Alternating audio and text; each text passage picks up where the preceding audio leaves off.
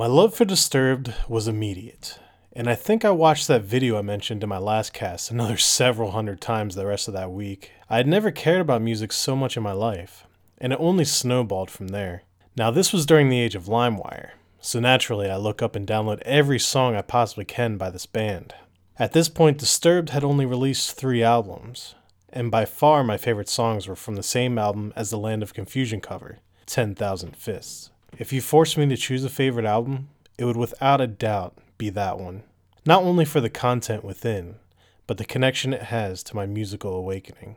So, this is where I started with the band, but this is not where they started.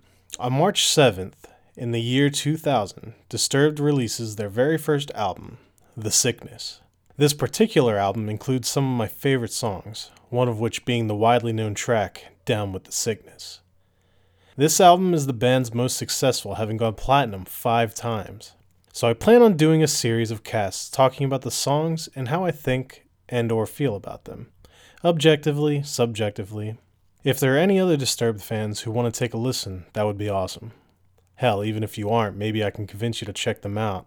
So until next time, thanks for listening.